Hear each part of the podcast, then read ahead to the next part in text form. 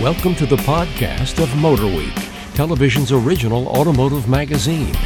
Motorweek is made possible by TireRack.com, RockAuto.com, and by DieHard. Here's your Motorweek podcast host, John Davis. Thank you, Alec Webb, and welcome everyone to Motorweek Podcast number 117. And we're here in Studio C around an unusual round table today. I kind of like this better. I don't know about you folks. I agree. Uh, and around the round table, writer producer Brian Robinson. Hello, John. Our road test producer Ben Davis. Hello, hello. Assistant producer Greg Carlos. That is me. And writer extraordinaire Patrick Lucas. Hello. All right, we'll have our lightning round. We even have a viewer question, and we've even got something new. But uh, the cars we're going to talk about today. Uh, let's start with the Porsche 918 Spider, probably among uh, certainly Porsche enthusiasts, the car they'd most like to get some time in. And Greg, that's exactly what happened to you recently on a trip to Atlanta. So tell us a little bit about this uh, electric uh, gasoline monster. Yeah, I mean it's on everybody, every car enthusiast wish list, and even people who aren't into cars. I mean it's the you know the big Porsche now. Um, I got to say, it came away really impressed. Um, you know, I know it's a big price tag, but uh, that But it's a supercar. it's- exactly, and it is a supercar. I mean, um, you've got the uh, 4.6 liter V8, and then you've got the two electric motors. You Mm-hmm. got one on the back, one in the uh, one in the front. Um, so essentially, all-wheel drive, independent all-wheel drive system. Um, 887 horsepower, 940 some pound feet of torque. Um, the thing that I was most impressed with is I was driving it on, um, just driving it back on uh, normal roads, and it was like the LaFerrari in the way that it's really comfortable actually um, inside. inside, You didn't feel like you were basically in something strange. I mean, in other words, it was it was comfortable. It was, you could drive it every day. Yeah, uh, definitely. Um, and I, I'll go against the um, McLaren P1. That one really beat you up Yeah. inside. I feel like this one was, um, you know, really nice uh, on the track. Though it's just crazy. It's just so much, so much power, and um, but it's so easily attainable for the you know you don't have to be an F1 driver to be able to use this car's potential. You know, all of the European supercars seem to be going this route where you basically have a gas engine and one or more electric motors, and you come out with these, you know, in this case, nearly a thousand horsepower. Do you think? I mean, since this is basically an adaptation of hybrid, but I think with a little bit more, certainly more turned uh, towards performance. But do you think this kind of powertrain makes sense for the everyday Joe car? You know, yeah, we've got Priuses, yeah, we got hybrids here and there, but they're still treated somewhat special. Is this the the run of the mill powertrain of the future? This type? I think it very well could be. I mean, it makes sense to me uh, because there, if you can have something that it doesn't get the range that say a Leaf would yet, with you get like uh, you get maybe like twenty miles or so Right. on it, but there's a lot of times that you don't need more than that to get to where you're going. So, Or if you're in a city, Yeah. uh, like in Europe, where they're talking about banning gasoline cars at- during certain hours of the day.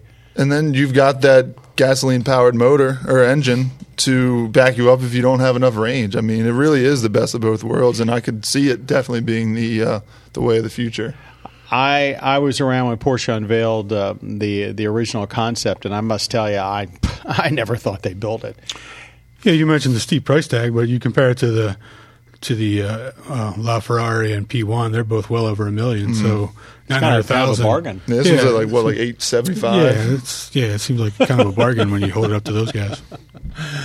Anybody else want to? You know, we're just putting the. Drool I saw back some in of the mouths. footage. It looked a lot better than I thought it would. Those uh, that exhaust that exit out behind the rear window. Yeah, that's, that's, insane. That was a pretty big deal for them. They said there was, um, I mean, not only does it look cool, sound cool, I mean, but it actually gets that air out of the uh, out of the engine uh, a lot faster than you would normally be able to, and that helps with the performance. When yeah, you it keeps the uh, engine bay temperatures down with, Yeah. with the turbo. And then with the battery and everything, there's no the engine doesn't power any auxiliary anything, so it's no external everything belts or is the, anything. is the battery, right, so that's another performance boost there. so if it rained, it would collect down in there, or is there like There's trucker flaps over them. there, uh, there's they, they keep it out of there somehow. Then it's not like an obvious way, but I think you don't really have to worry about it too much. Yeah. But I'm sure it'll be garage cast. I could deal with worrying.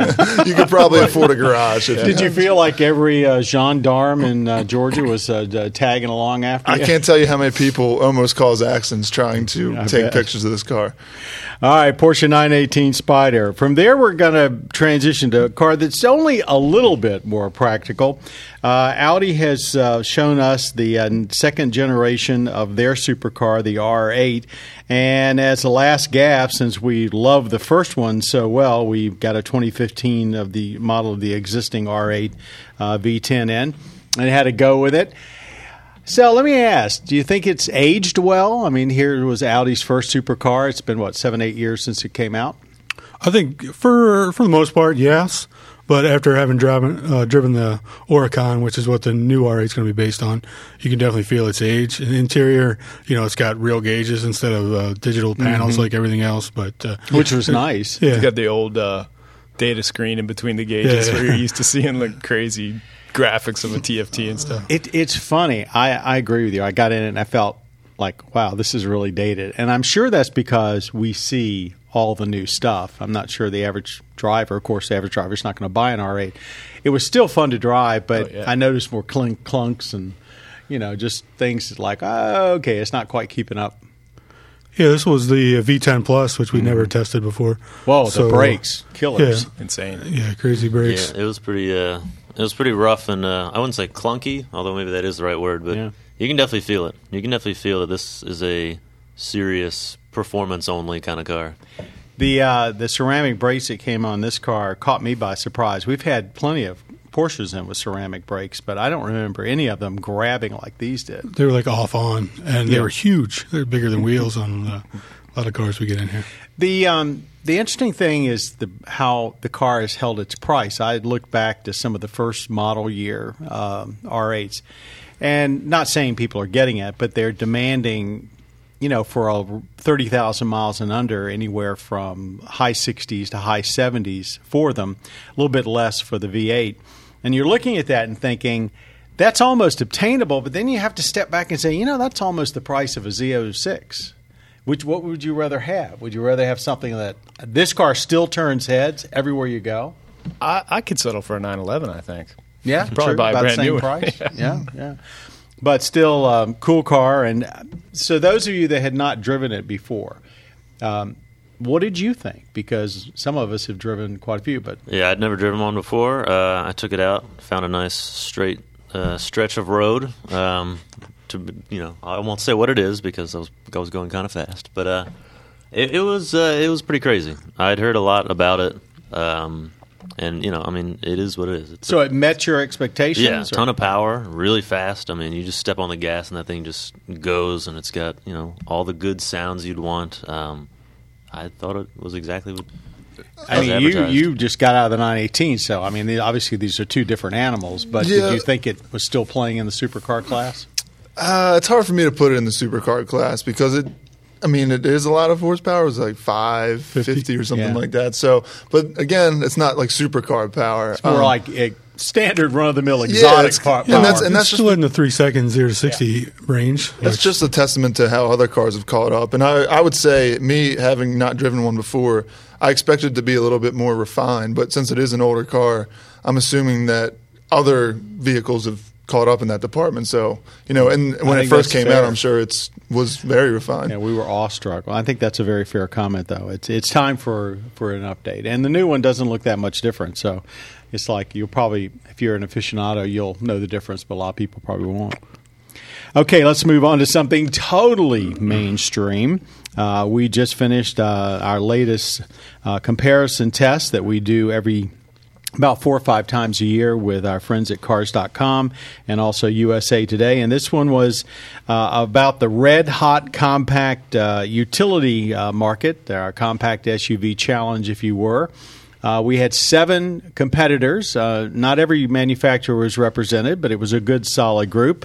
Brian Robinson was our point person on the challenge. So, Brian, tell us a little about it. Um, yeah, you pretty much uh, summed up the. Uh, And let's go on to intro the next there. subject. No. yeah.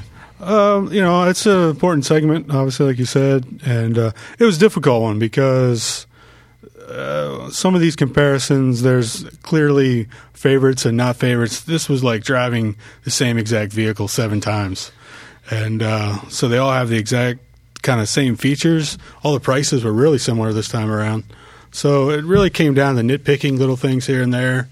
Uh, ride quality and interior noise were big ones. Some of them are uh, really quiet. Some are excessively noisy. So uh, at the end of the day, it was the Honda CRV that was the winner, which is also one uh, last time we did this. So uh, repeat winner. Oh, And they just did a, an, an update on it as we've got a complete road test on the show, and so good overall ride quality, lots of space, super low load floor.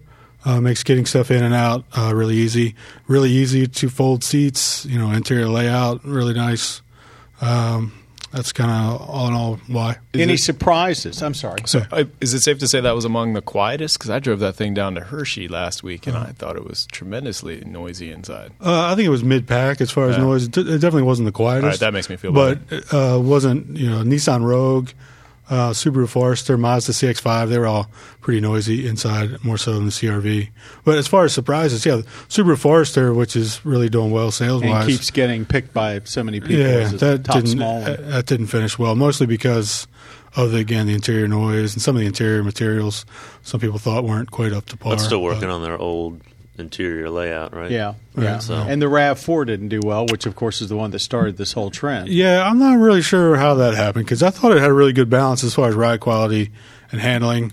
Uh, I think mostly it was just again interior materials, some noise issues. But there wasn't going back to what you said originally. There really wasn't a pig in the bunch. no, uh, some of these, uh, yeah, some of these comparisons, someone will win by like 100 points. Here they were all they were all close to within 100 points, all seven of them. So it was really close. Uh, all And unfortunately, this is such a big um, uh, category. Not every manufacturer was able to meet uh, the stipulations on fuel economy and and uh, cap on price. Right, the price cap was 28,000, and I think 26 combined fuel economy. It Could is be. probably one of the most, uh, well, if not the very most competitive uh, segment out there. Yeah, maybe another surprise. Both GMs were there, Equinox and Terrain, and they both did well, second and third place.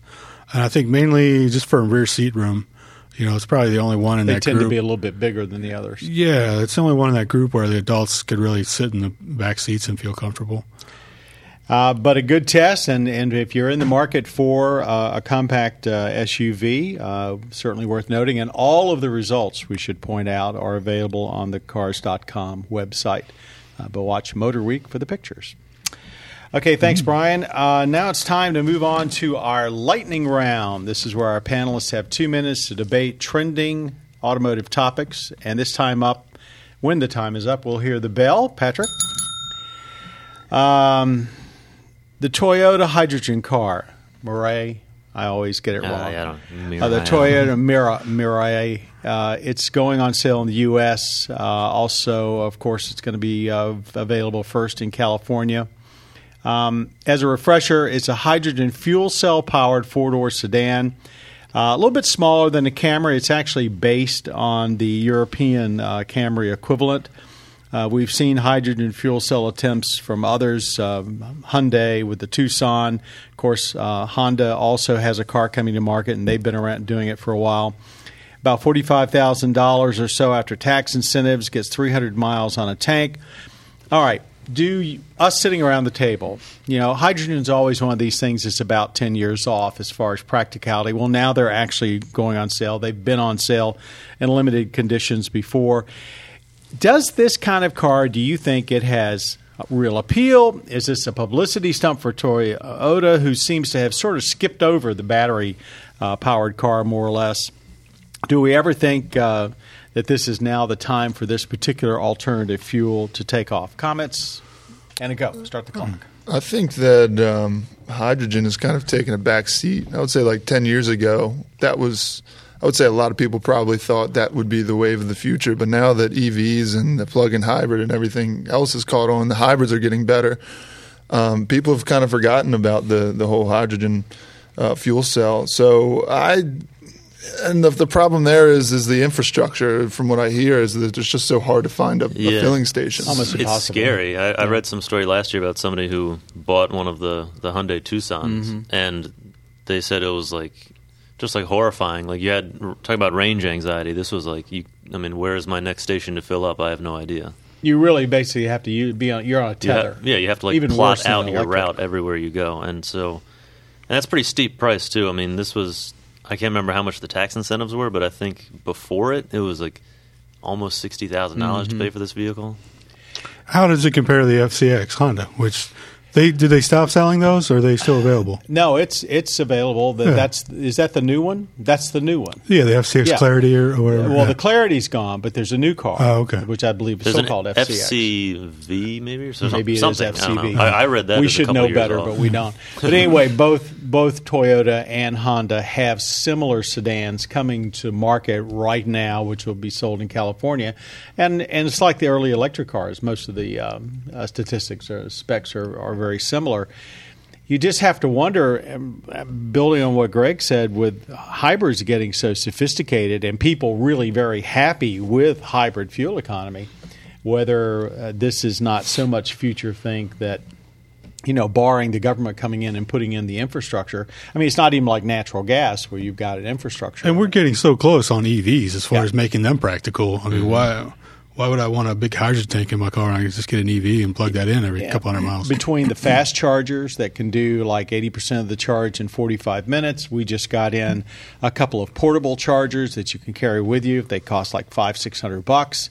You sort of just have to wonder if maybe in this case Toyota said we're doing very well with hybrids. We're going to pass over electric cars because we don't want to mess up our hybrid sales. But hmm. don't know. Maybe they've been getting all this money for hydrogen development. They had to put something out to show for it. I guess. Well, they, when you've got more money than any other car company in the world, What do they claim? they say they spend like a million dollars every every hour in research and development, something or like something that. We do too, right? Something like that. All right, let's move on to our viewer question, and this uh, is from Jacques, and he says, "I have a 2015 Acura TLX, so do we, of course, and it has suspension noise, especially in the winter." Uh, he saw one of our last long-term road test updates about the car we have. We had the same problem. Uh, ours was, I believe, on the left side. Uh, you said you took the car back to the garage. Can you tell me what they fixed or how, what they did? My dealer, he says, he says he does not know what caused it. Um, yeah, I'll, I'll take care of that one. We uh, did have some noise in our front end of the TLX. Took it back. There is a technical service bulletin on the strut mounting bolts. Um, I called this morning to confirm that there still is a TSB on that. So if your dealer says he has no idea about that, um, he needs to do a better job of checking. But yeah, it's just a matter of retorquing the strut bolts. I can't say that his noise is exactly the same what we were having, but there is a TSB on the front strut mounting bolts. This is kind of one of our pet peeves about some dealers is when a problem is not readily apparent, they've either not checked their TSBs or they basically tell the, the customer they don't know or it's normal. And if you're a customer of a car and you're getting that kind of response from the dealer, press them. And remember you always have the recourse of contacting the manufacturer. There's all kind of information in the back of your owner's manual. You can arrange to meet with someone from the manufacturer. And usually just that scheduling appointment will put a little bit of a fire under the uh, uh, dealer and get them to maybe take your problem a little more seriously. But don't take uh, a brush off as an answer uh, we have a very good Acura dealer, and he basically went right to it, knew exactly what the problem was, and took care of it uh, almost before we even got it out of our mouth telling him. All right, thanks, Brian. Um, now we're going to do something new. Our producer, Patrick Lucas, has uh, come up with a new um, segment called Rant and Rave. So this is anything, and let's say anything automotive on anybody's mind, uh, current stories, developments in the auto world, trends, whatever. Would anybody like to rant about something? Well, I have a quick rant before you get to a bigger rant. Uh, the lack of a volume knob. That True is- story. Yeah, because I mean, for my generation, Honda, yeah. generations before, the the term crank it up. You just want to reach out and twist that volume knob and be at maximum Now rocking. you have to hit it like Well, it's worse in our situation ridiculous. if someone drove the car before you and left like watercolors cranked up to max volume. John. Thanks a lot. and, you, and you have to get in there and like turn it down because it's like hurting your ears. Oh, there's no, wait a minute. and there's no volume knob, and you're looking for a rocker switch. I've so you got to press and press and press. I could and make press. the same case about uh, a lot of other stations, but you know, it's not just. I actually, I I totally agree with you, but I actually miss it on the station selector too, because sometimes you just want to twist the dial a little bit and see what comes up, and and to take your eyes and and your hands away from the steering wheel, bother. You can't call it old fashioned. It's just the way it should be. It's almost human nature. Anybody else with a rant or rave? Well, to, to play off that, the I've noticed in Hyundai's and Kias is when you you do have a tune knob, but it's so slow. It's like you really have to go click by click to even There's get like it to no go. detents. This, Boring. It just spins and Yeah. spins. Yeah. It takes forever. The more that you spend it, the slower it goes almost. yeah, that's that's, a pain. All right, so we're uh, our rant and rave this week uh, has to do a lot with some of the new controls, and it's interesting. Manufacturers keep bringing back the buttons and the knobs, but here we go again. Um, I've noticed some of the newest cars that we'll be talking about in the next few months um, are going away again. So I don't know what's going on there. All right, thanks very much for that. And if you've got uh, anything that you'd like to send us uh, as a viewer question, or if you want to suggest a rant and rave, make sure you contact us uh, through our website at motorweek.org or pbs.org slash motorweek. And that brings to a close our Motorweek podcast number 117. I'd like to thank our audio engineer, Jim Bigwood our podcast creator, Bob Mixter, and our podcast pr- uh, producer who's sitting here with us today, Patrick Lucas. He's Hello. otherwise known as the man with the bell. Thank you all for listening and for watching Motor Week on public television stations around the country, as well as on the Velocity channel. And I better hush because I'm running out of breath. I'm John Davis for all of us at Motor Week. Thanks for listening and watching Motor Week. You have been listening to the podcast of Motor Week, television's original automotive magazine. Motor Week is made possible by TireRack.com, RockAuto.com, and by Die Hard. For additional information on podcasts, videos, and showtimes, visit our website at motorweek.org. And watch Motor Week, television's longest running automotive magazine series each week on your local PBS station.